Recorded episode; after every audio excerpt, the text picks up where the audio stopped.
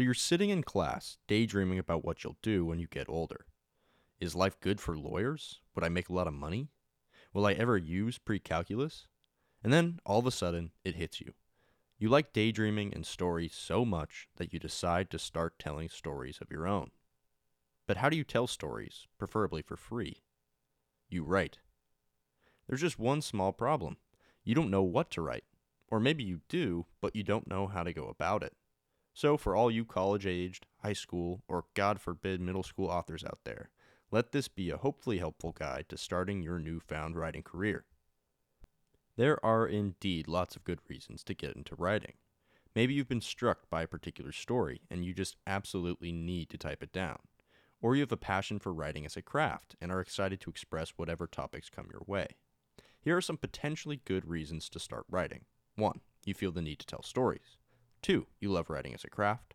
3. You need to express yourself creatively, and writing seems like the best avenue to do that. 4. You're passionate about discussing particular topics or spreading good in the world. 5. You tolerate hard work. All that said, writing also tends to attract people for some of the wrong reasons. We see authors like James Patterson or J.K. Rowling, and we want the life that they have. Here are a few bad reasons to start writing that often stem from that type of thinking. 1. You want to get rich. 2. You want to be respected as a bestseller or respected in general. 3. You see writing as the easy option for whatever reason. 4. You want an achievement to brag about. 5. You want to be left alone and you think writing will be a career where you can do that. While some of these things do happen for successful authors, there are countless others who do not even see one of these desires met. Most authors are lucky to afford writing full time, and others still are lucky to find the time to write. So, if you've done some self examination, some minor writing projects, and you still want to be an author in any capacity, then I commend you. More than that, I would love to see you succeed and enjoy your writing process. So, let's break down how exactly you should start out. The first thing you need to decide is what to write. Authors are novelists, nonfiction researchers, poets, essayists, biographers, memoir and short story writers. There are many directions to take your first project, and some will suit you much better than others. For instance, if you're the target audience of this series and are college aged or younger, then you will likely have to face criticism about your lack of experience, which I'll cover in a later video. Regardless of how comfortable you are with research, it could be difficult to tackle a full fledged biography. Your take on Alexander Hamilton might be an exercise in futility, when there's already the Ron Chernow bio and the Lin Manuel Miranda musical. However, this isn't to say you can't research and write about a topic you're interested in. Perhaps you're really passionate about Malaysian history or environmental science. In cases like these, the question then becomes whether you should tackle this interest through fiction or nonfiction. Test out your different options on a small scale first, then decide which works best for you and your project. To practice writing a novel, write several short stories first some that directly address your desired topic, and others that simply build your style. For testing nonfiction, first write as many essays or articles as you can handle, and make sure to go through the research process properly. For a whole compendium of poetry, start with just a few poems or even songs. If you're debating writing a memoir, see if you can write first about two or three of your core memories and then find a thematically interesting way to tie them together. Once you've tested everything out, it's important to ask yourself a few more questions before you can start writing. Do you actually want to become an author now? What type of book will you write first? Fiction, nonfiction, etc. Is this a story you want to dedicate a ton of time to? Have you practiced enough to start this project? Enough testing and learning? Are you prepared to start with research? And yes, fiction authors, this applies to you too. It's important to remember that your first project does not define you. If you happen to write a fantasy novel, you can always write a memoir later on. Pick whatever you're the most passionate about and give that book your all as a first time author. Writing a book is hard work, but there is no better time to start than now. And I mean that literally. Depending on your life situation, there may never be another season where your responsibilities are low enough and your flexibility is great enough to make the leap toward writing a book. Yes, adults write books all the time, but how many others are only able to toss the idea around while providing for themselves and their families takes precedence? But what about all my school responsibilities, you may say? And while school indeed takes up so much time, you as a young author will need to balance your book writing with your coursework, activities, and social life. It's not an easy task, but navigating this process will be the topic of the next video. In the meantime, take the first steps. Do the necessary prep and make sure your priorities are straight. But if writing is something you're passionate about, now is the time to become an author. So, you want to write a book and you've decided what kind it'll be and what it'll be about. You've done your initial research, outlined to the extent that you need to, and maybe even drafted a chapter or two. But then your science professor assigns you a project due on Friday and you forget about the book for a week. And on Saturday, you're burnt out and you want to see your friends, so you go to the beach or the mall and you play video games all day, which is totally fine, because on Sunday, the book crosses your mind again. But unfortunately, you feel the need to get ahead on a history paper so that you're not too stressed throughout the week. And so the cycle of not writing starts all over again. Clearly, you might be thinking, the fix to balance your writing life is to incorporate a writing schedule that you stick to. It could be daily or weekly. And you're right. That is functionally how a book, little by little, gets written. But it's way easier said than done. If it was so simple to write for an hour every day or eight hours every weekend while still in school, then far more students of every age would be writing books. The truth is, people don't always work like that. Sometimes your mental health or your personal enjoyment or your student life takes priority and needs to take priority over your author work.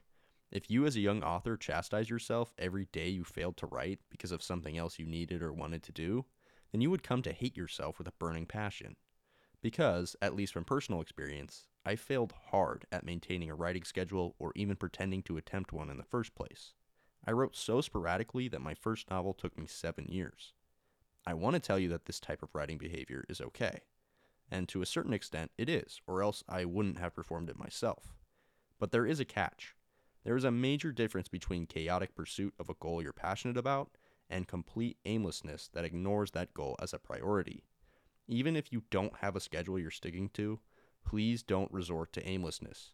If you go three weeks without doing literally anything with your book, at least be thinking about it and at least actually follow through with that weekend writing bender that allows you to pour all your thoughts onto the page.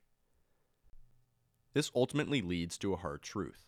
There are major sacrifices you will have to make as a student author. You can write sporadically like I did, but the actual act of writing is still an inescapable necessity that physically limits your time and other pursuits in life.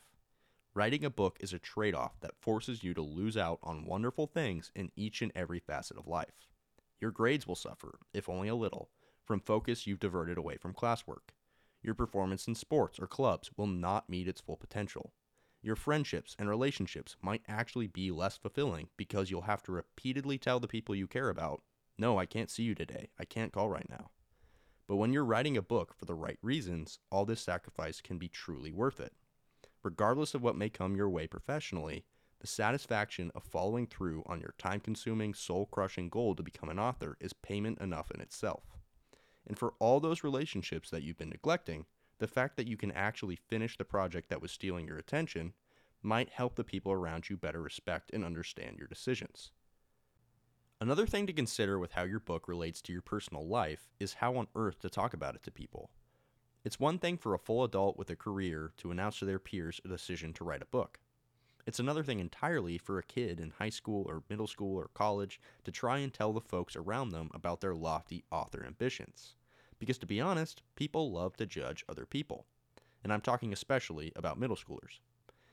Suffice to say, it can be really difficult to express why you can't hang with your friends when you need to write.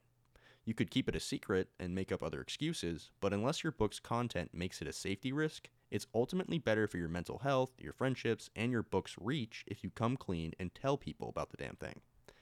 Be honest with people, answer questions that come your way, and take the criticisms leveled at you with dignity. Seriously, we'll tackle the stigma you face as a young author in the next video. But more than anything in communicating about your book, be humble. Express your passion for the story with modest estimation of your own skills. Don't think that being an author makes you better than anyone else, because it doesn't. If you brag, people will laugh at your book's failures rather than celebrate its successes, because there will certainly be enough of both to respond to. So, for you modest authors out there, keep your chin up as you balance your writing with life's other awesome opportunities.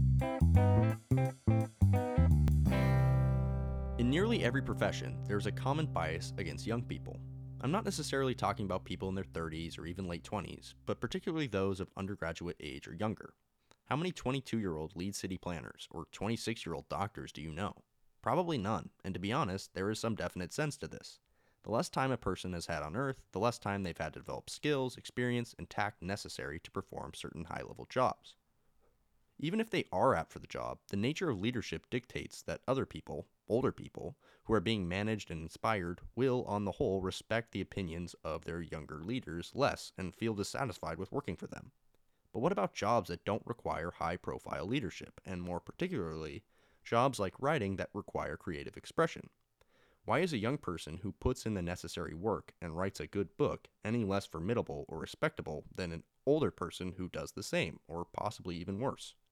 Granted, what makes a good book is very subjective, and there are often judgments made about inexperienced writers that are fair and helpful criticisms. But should this writing inexperience be assumed when it's a younger author in question? I would argue not, and there are lots of young authors out there who continually prove this assumption inaccurate. The fact, however, is that most readers, agents, and other folks in the publishing industry do automatically make this assumption. Whether they've read enough underdeveloped books from younger authors to reinforce this supposed trend or not, publishing professionals have the potential to write off a younger author and place them in a separate category. Others still box them differently because they know readers are predisposed to do the same. In most cases, they aren't the ones originating this judgment, the market itself is. So, given this as something a younger author will have to reckon with, how does one reckon with it? Well, for one thing, we can't act bitterly or mistreat those we intend to work with or market to, even if they are misjudging us and our work. In that case, we'd only be making the inexperienced label worse by acting like a jerk.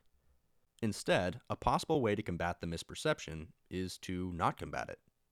Embracing the judgments with humility is a solution to ensure that more people perceive you as possessing a grace beyond your years. There's obviously no need to self deprecate or trash your own book, but there's also a lot to be gained by admitting the room you have for growth as an author. Always be learning and never hide that you are. For contrast, how might you perceive a middle aged working professional who praises their book as the most groundbreaking work in their field of choice? They hail the insights they've collected as invaluable and are quick to regale readers with the difficulties of balancing work with the six month stint they pulled to write the book. If you're anything like me, you find this lack of tact obnoxious. Heck, their six month stint is hardly notable when stacked against a decade or longer that some authors, many of them younger, frequently dedicate to crafting their book. Now imagine if that same boastful professional was a 20 year old. How much more negatively would they be perceived? Would anyone actually want to read their book? The sad truth is that many older authors get away with overestimating themselves. In fact, it can sometimes help their books sell better for those who value their age and experience. A younger author will never get away with this mindset, so please do not think that you will be the first. So, humility can help from making things worse, but what will actually improve the negativity of an inexperienced label?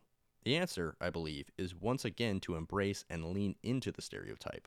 Which sounds terrible coming out of my mouth because it is terrible. But like I said, this is a real force to reckon with, and my best strategy is more of a survival mechanism than a catch all. When I'm referring to leaning in, I'm mostly referring to marketing and author branding. Despite the obvious disadvantages of our younger age, there are actually a few key advantages, and yes, they also relate to perception. 1. There are definitely people who find it cool that a young person is writing a book.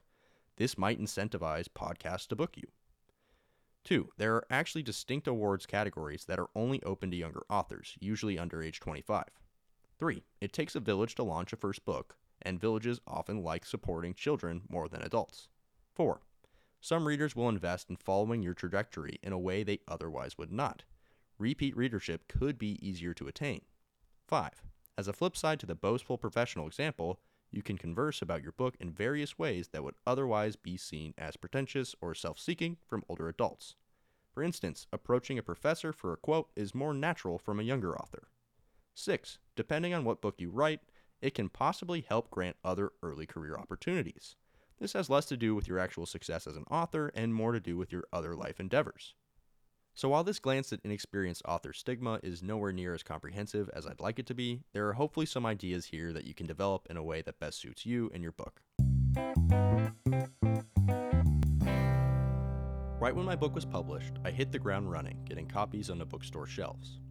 I would book a flight and bring a cardboard box full of 40 copies, pitching them to different Barnes & Nobles and local booksellers wherever I went. Overall, this process of convincing managers to stock my book went pretty well. One of the places I thought would be easiest to convince was a student run bookstore at the university I had just graduated from. I picture the conversation going quite smoothly.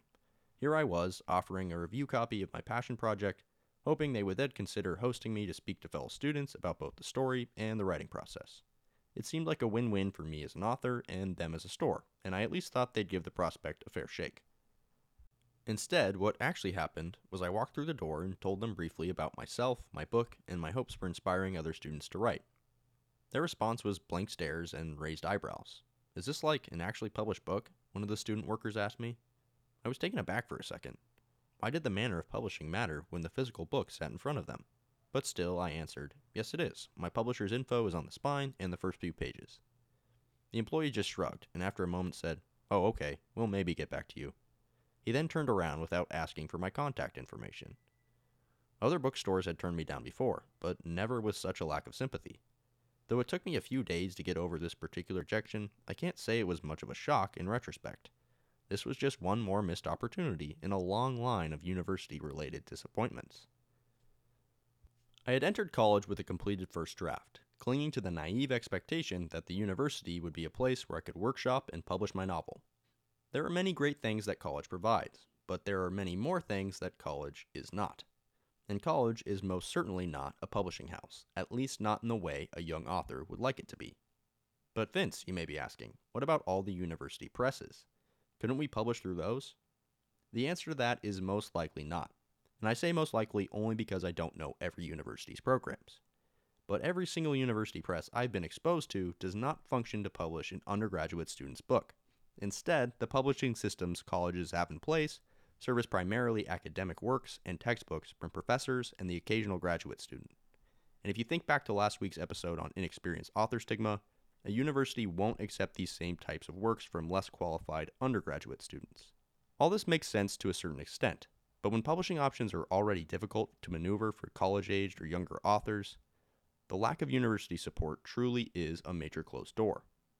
So, just to reiterate, acceptance to college does not in any way guarantee the publishing of your book. But instead of letting this fact stop you, it's important to know your alternative options, as well as the things colleges might actually be able to provide for you as an author. Now, I don't pretend to know all the opportunities you might have in front of you, but I do know the basic routes that you can take with publishing. Here's a short breakdown. First and foremost, there's traditional publishing. This includes the big five of publishing like Penguin and Simon & Schuster.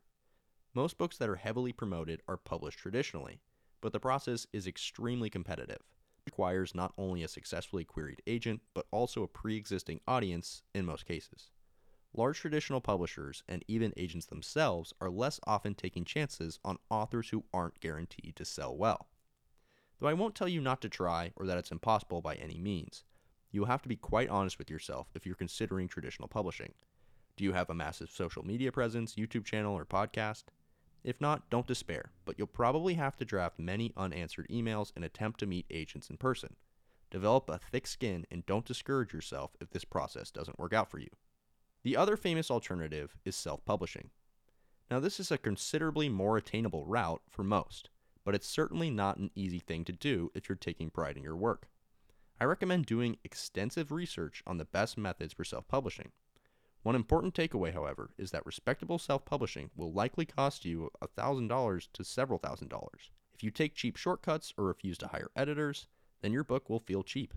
If you respect the self publishing process, then it can be a wildly rewarding journey that allows you to retain control and ownership.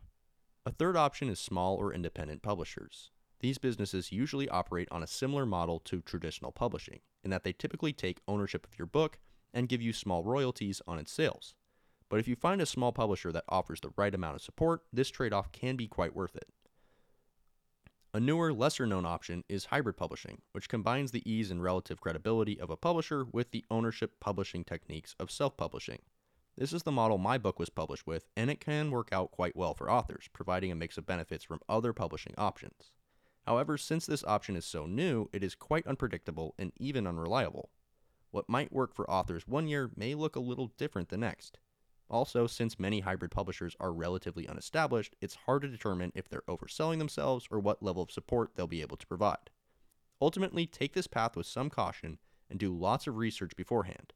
If you do choose a hybrid publishing situation that works well for college age or younger authors, it can provide the best of various worlds.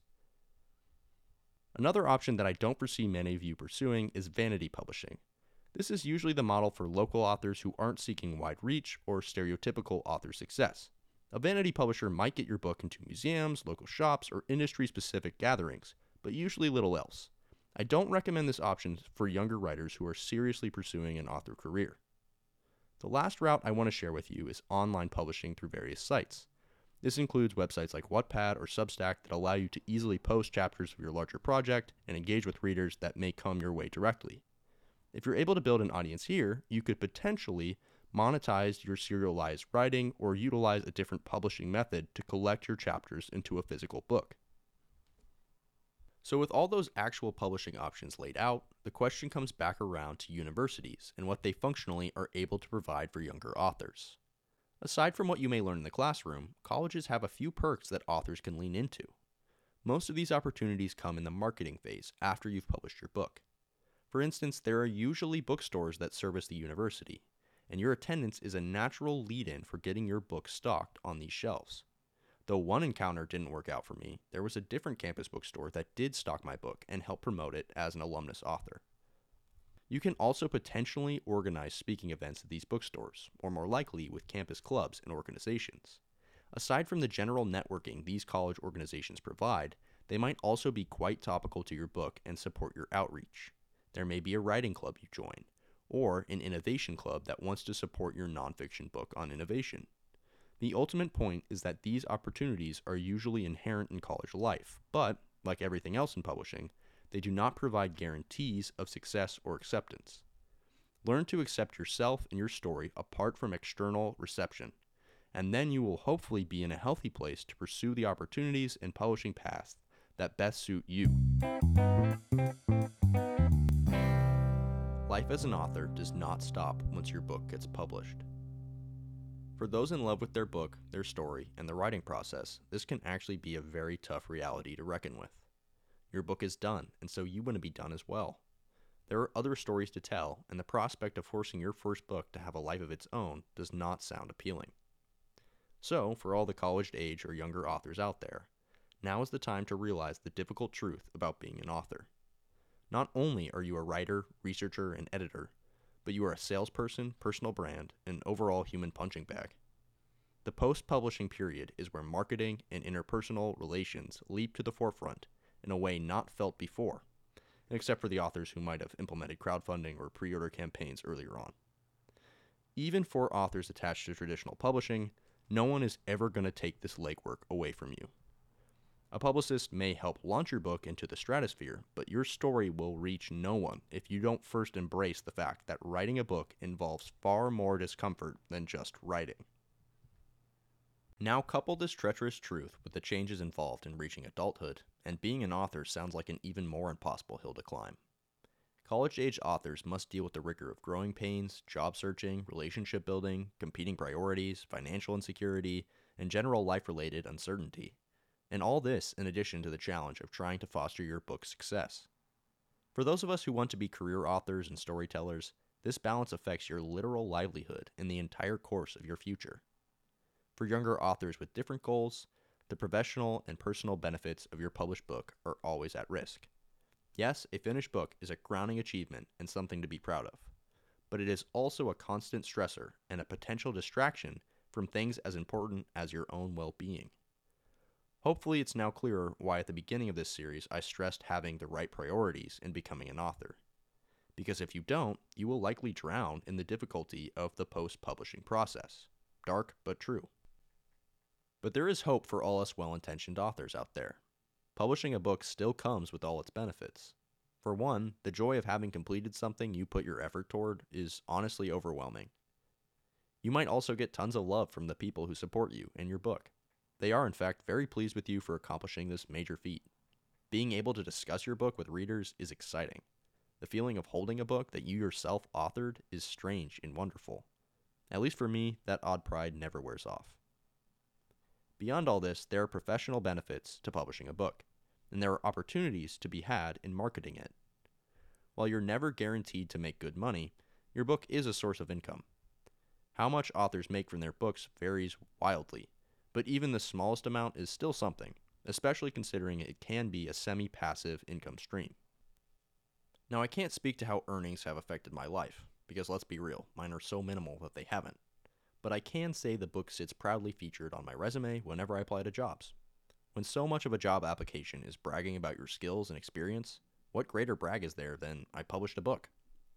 For many younger authors, this resume building does translate to career building. Heck, I even got a job with my publisher after publishing. I can't imagine what writing an industry specific book could do for a recent graduate about to enter their chosen field. So, while book publishing's career and financial incentives once again should not be the primary motivation, because they don't happen for everyone, they are a very real possibility tied to being an author. Even the marketing and outreach side of post publishing holds some amazing possibilities. For instance, I got to pursue podcasting for the first time. Using Matchmaker.fm, which is not a sponsor, I was able to be a guest on great podcasts where I had the lovely experiences of chatting about storytelling and history. I enjoyed it so much now that I've started my own podcast with my cousin. If I wasn't actively marketing my novel, I never would have discovered this cool hobby that I now love. Others still have been able to team up with amazing nonprofits. This partnership helps grow a book's reach, but also raises money for a hopefully good cause. For many, this sort of fulfillment more than makes up for the awkwardness and difficulty of outreach. So instead of being deterred by the trappings of the post publishing life, I urge us as college aged and younger authors to focus on the great things our books bring, both to ourselves and others. Remember why you wanted to write your particular story. There is so much to be proud of, as you are one of a few young people who took the leap and put in the work to create something you believe in. Best to all of you and your awesome books.